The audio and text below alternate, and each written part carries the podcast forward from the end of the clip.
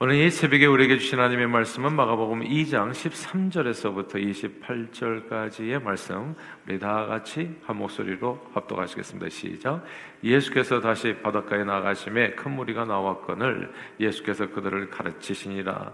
또 지나가시다가 알피오의 아들 레위가 세관에 앉아 있는 것을 보시고 그에게 이르시되 나를 따르라 하시니 일어나 따르니라. 그의 집에 앉아 잡수실 때 많은 세리와 죄인들이 예수와 그의 제자들과 함께 앉았으니 이는 그러한 사람들이 많이 있어서 예수를 따르미로라.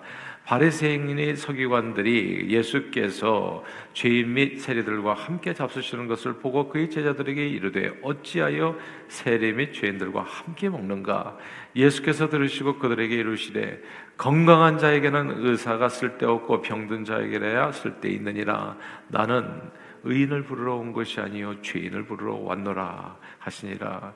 요한의 제자들과 바리새인들이 금식하고 있는지라 사람들이 예수께 와서 말하되 요한의 제자들과 바리새인의 제자들은 금식하는데 어찌하여 당신의 제자들은 금식하지 아니하시나이까 예수께서 그들에게 이르시되 혼인집 손님들이 신랑과 함께 있을 때 금식할 수 있느냐? 신랑과 함께 있을 동안에는 금식할 수 없느니라. 그러나 신랑을 빼앗길 날이 이르니 그날에는 금식할 것이니라. 생배 조각을 낡은 옷에 붙이는 자가 없나니 만일 그렇게 하면 기운 새 것이 낡은 것을 당기어 헤어짐이 더하게 되느니라. 새 포도주를 낡은 가죽 부대에 넣는 자가 없나니 만일 그렇게 하면 새 포도주가 부대를 터트려 포도주와 부대를 버리게 되느니라. 오직 새 포도주는 새 부대에 넣느니라 하시니라 안식일에 예수께서 밀밭 사이로 지나가실 때 그의 제자들이 길을 열며 이삭을 자르니 바리새인들이 예수께 말하되 보시오 저들이 어찌하여 안식일에 하지 못할 일을 하나이까? 예수께서 이르시되 다윗이 자기와 및 함께한 자들이 먹을 것이 없어 시장할 때 한 일을 잃지 못하였느냐? 그가 아비아달 대제사장 때에 하나님의 전에 들어가서 제사장 외에는 먹어서는 안 되는 진설병을 먹고 함께한 자들에게도 주지 아니하였느냐 또 이르시되 안식일에 사람을 위하여 있는 것이요 사람이 안식일을 위하여 있는 것이 아니니 그 이러므로 인자는 안식일에도 주인이니라 아멘. 아, 며칠 전에 저희 교회 성도님이 입원해 있는 그 병원에 병문안을 갔었습니다. 병원 입원실을 확인하고 갔는데 다른 환자들이 있는 병실은 다 문이 열려 있는데 우리 교회 성도님 병실만 웬일이, 웬일인지 이제 병실문이 닫혀 있었습니다. 이제 무심코 문을 열고 들어가서 반갑게 인사하고 찬송 부르며 예배드리려 하는데 아, 병원 간호사 중 한 사람이 황급히 찾아와서 병실 문 밖에서 막 손짓을 하면서 우리를 나오라고 부르는 거예요. 우리는 또 뭘 우리가 잘못했나 싶어서 이제 문 밖에 나서니까 그분이 하시는 말씀이 코로나 양성 반응에 나와서 지금 환자를 그러니까 문을 닫아둔 거죠. 그러니까 환자를 격리 수용 중이라고 이야기해 줬습니다. 그래서 그 환자를 면회하려면 그러니까 병실 문 옆에 그 붙어 있더라고요. 빨간 글씨로. 근데 우리가 보지 못하고 들어갔던 거예요. 문을 그냥 그냥 열고. 그러니까 먼저 병실 관리 그 스테이션에 이야기해서 허락을 받고 이제 마스크를 쓰고 방역복을 입고 아, 들어간다고 했습니다. 우리는 뒤늦게 허락을 받고 마스크 쓰고 이제 방역복 다 갈아입고 들어갈 수 있었습니다. 그래도 지금은 좀 나은 편이에요. 그렇게 해도 지금은 코로나가 그렇게 두려운 존재는 아니잖아요. 그러나 정말 코로나 초기 팬데믹 그 기간에 코로나 환자들은 기피 대상 정말 1호 분들이셨습니다. 왜냐하면 코로나가 이제 그 백신이 나오기 전에 막 치사율이 높아서요. 이 백신이 나오기 전에는 가족 중에도 코로나 환자가 발병하면 철저하게 격려해서 행여나 다른 가족 구성원들에게 전염돼서 감염돼서 어려움을 겪지 않도록 했던 겁니다. 코로나 환자들은 가까이 하기엔 너무나 위험한 분들이었지요. 그러나 코로나 환자들도 그 위험한 환자들도 만날 수 있는 사람들이 있었습니다. 전문적인 의료 훈련을 받은 병원 의사들과 간호사들은 그 환자들도 만날 수 있는 거예요. 일반인은 감히 코로나 환자에게 가까이, 수, 가까이 할 수 없지만 의사와 간호사들은 코로나와 맞닥뜨려서 담대히 싸울 수 있는 이 세상에서 거의 유일한 분들이죠. 병자는 그 병을 고치거나 다룰 수 있는 의사만이 가까이 할 수 있었습니다. 병을 고치거나 다룰 수 없는 사람은 아무리 그 환자를 사랑한다고 하더라도 그 환자와 개인적으로 가까운 관계, 부부 관계, 부모와 자식 관계라고 할지라도 가까이 할 수가 없는 거예요. 철저히 격려하는 것이 맞았습니다. 구약 시대에 하나님께서는 병자들을 가까이 하지 말라고 말씀하셨어요. 구약 율법에 가면 예. 나병 환자들은 부정하다고 사회에서 격리가 됐습니다. 부모와 형제도 만날 수 없었어요. 그렇게 사랑해도 안 돼요. 격리하라. 각종 병든 자들 그리고 귀신 들린 사람들 장애인들은 다 부정한 사람들이 돼서 그래서 건강한 사람들과 함께 거주할 수 없었습니다. 그게 율법이었어요. 격리하라. 왜냐하면 영향을 받으면 다 죽으니까 격리하라. 게다가 구약 시대 하나님께서는 하나님을 모르고 각종 우상을 만들어 섬기는 이방인들이나 율법을 지켜 행하지 않는 자들도 멀리하라고 말씀했어요. 뭐 예를 들어서 뭐 심지어 막 돌로 쳐 죽이라고 얘기했어요. 율법을 지키지 않고 부모를 저주하는 자는 돌로 쳐 죽여라. 그렇게 쳐 죽여서 뭐 동성애 하는 사람 다 돌로 쳐 죽이라고 했어요. 그래서 악을 너희 가운데 제거하라고 말씀했습니다. 왜냐하면 우상을 섬기는 이들을 가까이하거나 율법을 불순종하는 사람들을 가까이하면 그 죄악에 물들어서 마치 코로나의 병에 물들어 가지고 같이 죽을 수도 있으니까 다 같이 죽을까와 두려웠기 때문입니다. 구약 시대에 세리와 죄인 같은 사람들에게 사람들에 관해 하나님께서 주신 명령은 죄인들은 철저히 격리해서 만나지 말라는 내용이었거든요. 예수님 시대 그래서 그래서 예수님 시대까지도 소위 말씀에 그 누구보다도 순종하여 산다고 자타가 공인하는 이 바리새인들 소유관들은 이 율법의 가르침에 따라서 병자들과 귀신 들린 자를 부정탈까가 멀리했고 가까이 하지 않았어요. 그리고 그것이 율법을 잘 지키는 일이라고 생각했어요. 그리고 그렇게 해야지 또 자기들이 살 수 있었으니까. 그리고 또 이방인과 세리와 죄인들도 가까이 하지 않았습니다. 혹시라도 그들과의 만남을 통해서 나쁜 영향을 받아서 자신들의 삶이 오염될까봐 두려워서 감히 그들과 함께 식탁에 앉아서 교제도 하지 않았던 거죠. 그런데 예수님이라는 분이 딱 이 땅에 오셔가지고 아 수많은 병자들과 귀신 들린 자를 만나시는 거예요. 그러니까 이분들이 그냥 눈이 휘둥그레지고 뭐 이런 세상에 다 있나. 가만 보면 좋은 사람 같은데 그렇게 성경의 구약의 구약의 율법에 만나지 말라는 사람을 예수님은 다 만나고 돌아다니시는 거예요. 그들과 이야기하고 그리고 부정한 사람은 몸을 만지는 것도 두렵지 않아. 막 소경의 눈도 만지고 막 문둥병자도 다 아, 이렇게 부정하게 그냥 부정한 사람 만나지 말고 율법에 적혀 있는데, 아, 말씀대로 하나도 예수님은 따르는 것 같지를 않는 거예요.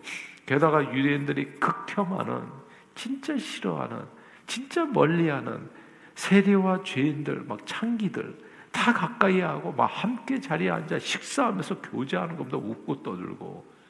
그러니까 예수님은 이 구약의 율법에 딱 이 프리즘으로 보면 구약의 율법을 딱 비춰서 거울로 해서 비춰보면 야 예수님은 구약의 율법을 다 하나도 안 지키는 것처럼 보이는 거예요. 구약의 율법 그런 부정한 자들을 격리하고 만지지도 말라는 가르침과 완전히 다르게 행동하시는 거예요. 바리새인들은 예수님 이런 행동을 이해할 수가 없었지요. 그리고 예수님의 일거수일투족이 너무나 너무나 보기에 불편했었던 겁니다. 자기들이 붙들고 믿고 따랐던 모든 삶의 기준이 법이 다 예수님 앞에서 무너져 내리는 느낌이었어요. 오늘의 본문에 보면 예수님이 제자들 심지어 일하지 말라는 안식일 막일 이사가 막 잘라먹까지 했거든요. 그 질문이 되는 거예요. 어떻게 예수님은 구약 성경 말씀에 하지 말라는 일들만 골라서 하는지 바리새인들은 도통 그 이유를 알 수가 없었어요. 근데 이 모든 이해가 불가능한 일의 답이 오늘 본문에 나옵니다. 이게 예수님의 말씀이에요. 오늘 본문 17절 한번 읽어볼까요? 2장 17절 말씀입니다. 같이 읽겠습니다. 시작. 예수께서 들으시고 그들에게 이르시되 건강한 자에게는 의사가 쓸데없고 병든 자에게라야 쓸데있느니라. 나는 의인을 부르러 온 것이 아니요 죄인을 부르러 왔노라 하시니라. 아멘. 여기에서요 병든 자에게 의사가 쓸데있고 나는 죄인을 부르러 왔다. 이 구절을 주목해야 됩니다. 이 말씀을 통해서 예수님이 평범한 일반인이 아니라는 걸 알게 돼요. 예수님은 평범한 일반인이 아니에요. 이 땅에 의사로 오셨고 구원자로 이 세상에 왔다는 것을 알게 돼요. 그러니까 일반인에 대한 명령 그게 맞아. 일반인은 격리하라가 맞아요. 근데 의사는 격리하면 안 되죠. 의사는 환자를 만나야죠. 의사가 막 격리하면 어떻게 되겠어요? 아이 코로나에 걸려가지고 의사한테 갔더니 의사가 나한테 데리고 오지 마세요. 이렇게 되면 그게 의사냐고요. 이 세상에 그 누구도 만날 수 없지만 이 환자가 만날 수 있는 유일한 사람은 의사인 거예요. 의사. 예수님이 뭐라고 해요? 나는 의사로 이 땅에 있다는 거죠. 일반인은 감히 병자를 가까이 할 수 없습니다. 제대로 의료 교육을 받지 않은 사람이 병자를 진단하고 치료하는 것은 그의 생명을 위험에 빠뜨릴 수 있는 중대한 범죄가 될 수 있고 그것뿐만 아니라 자기 자신도 위험해질 수 있는 거예요. 그러니까 구약의 율법이 하나도 틀린 것은 없어요. 감당을 너희들은 못한다. 그 병자들 감당을 못하니까 격리하는 게 맞다. 이게 맞는 거예요.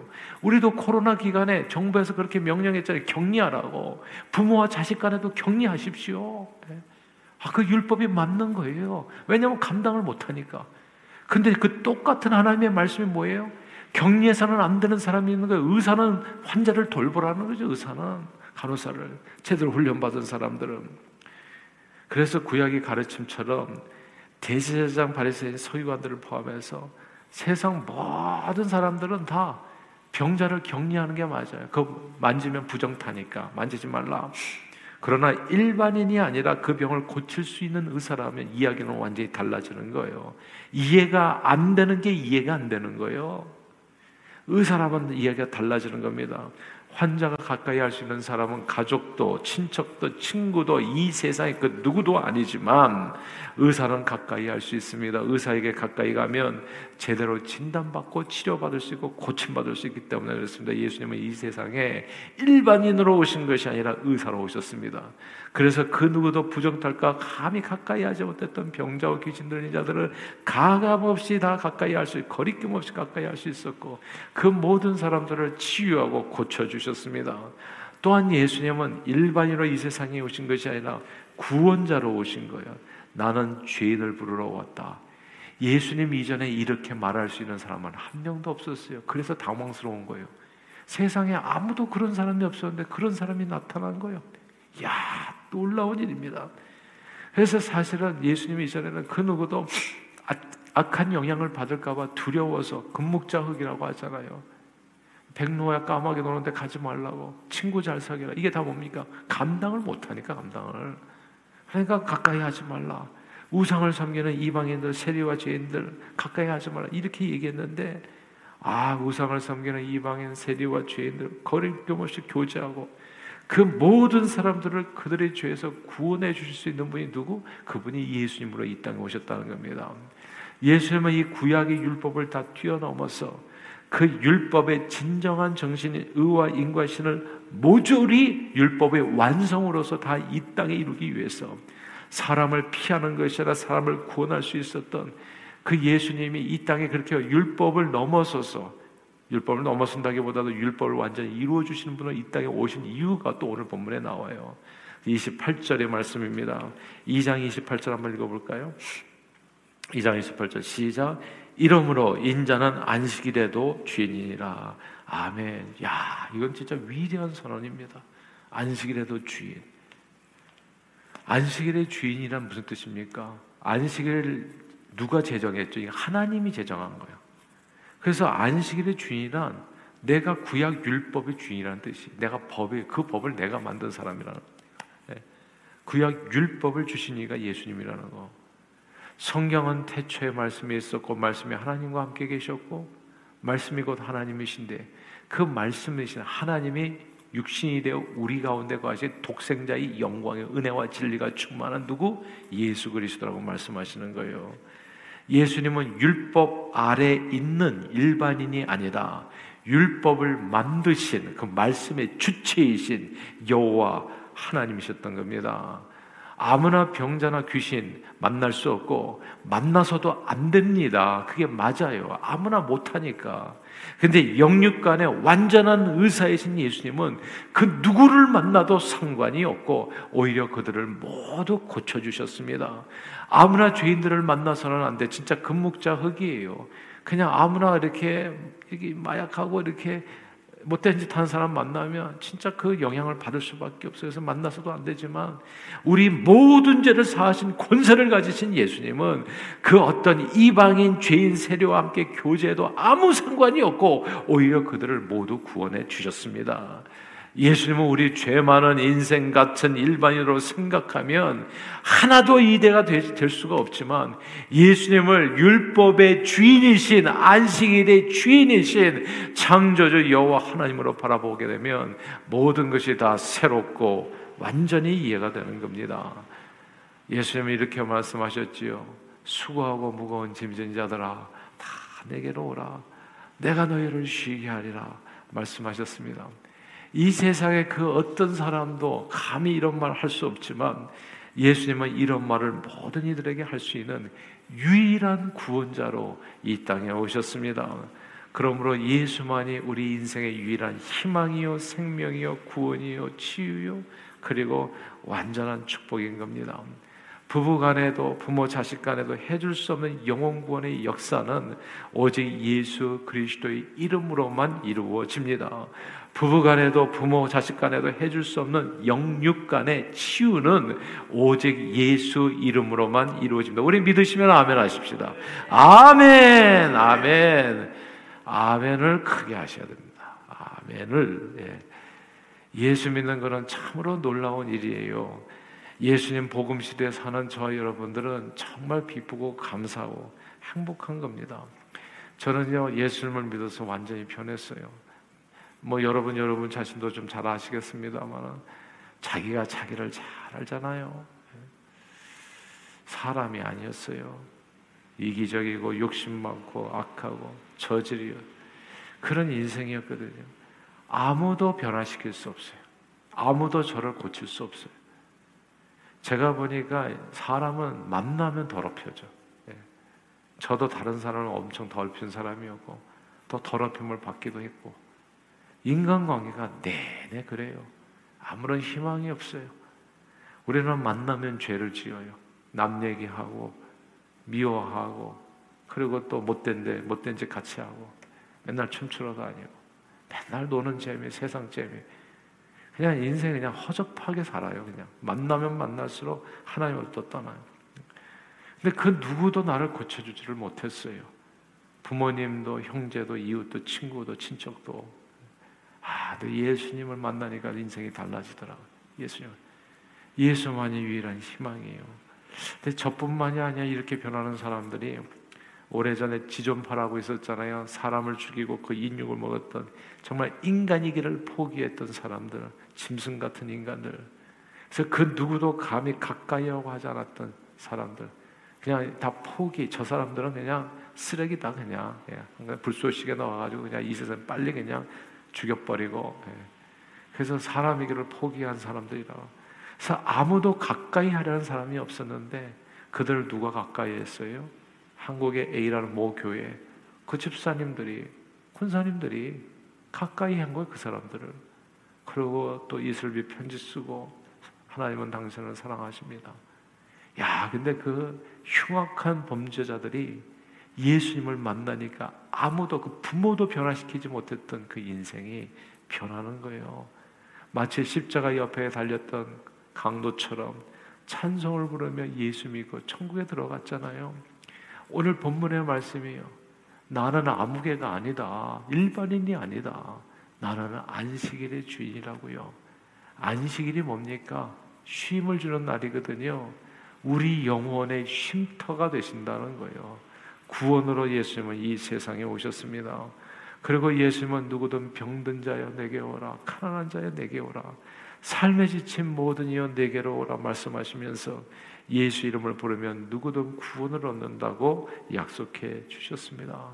그러므로 오늘 이 새벽에도 주님 앞에 이 자리에 또 온라인으로 함께 하시는 여러분 모두를 축복합니다.